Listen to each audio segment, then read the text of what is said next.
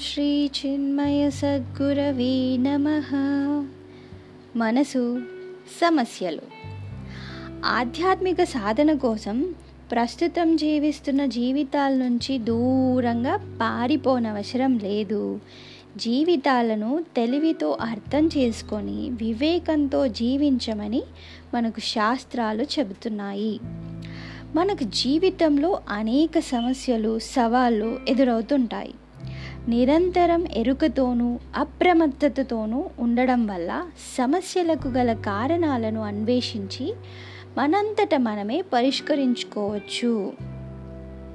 అంతరంగంగా మనలో కలుగుతున్న ఆలోచనలను బయట ప్రపంచంలో జరుగుతున్న మార్పులను వివేకంతో అర్థం చేసుకొని వాటిని సమన్వయపరిచినప్పుడు సుఖమయమైన జీవితం కలుగుతుంది. రాగద్వేషాలతో నిండిన మనస్సు పరిమితత్వం కలిగి ఉంటుంది.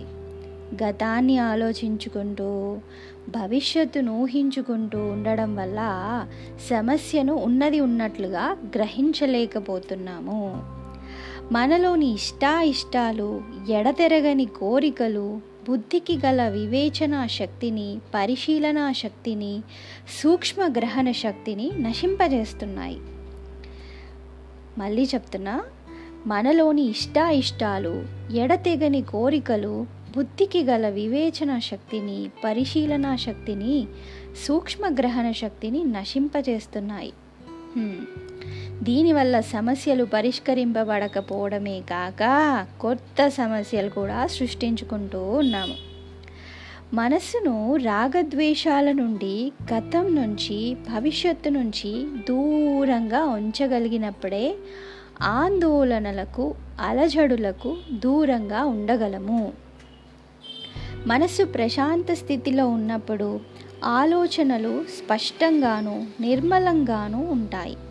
బుద్ధి కూడా తీక్షము సున్నితము సునిశ్చితముగాను ఉండి ఉన్న సత్యాన్ని యథాతథంగా చూడగలుగుతుంది.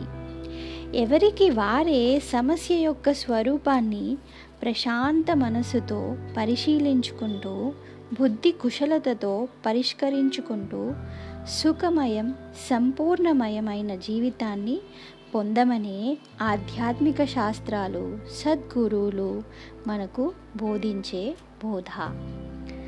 హరి ఓం.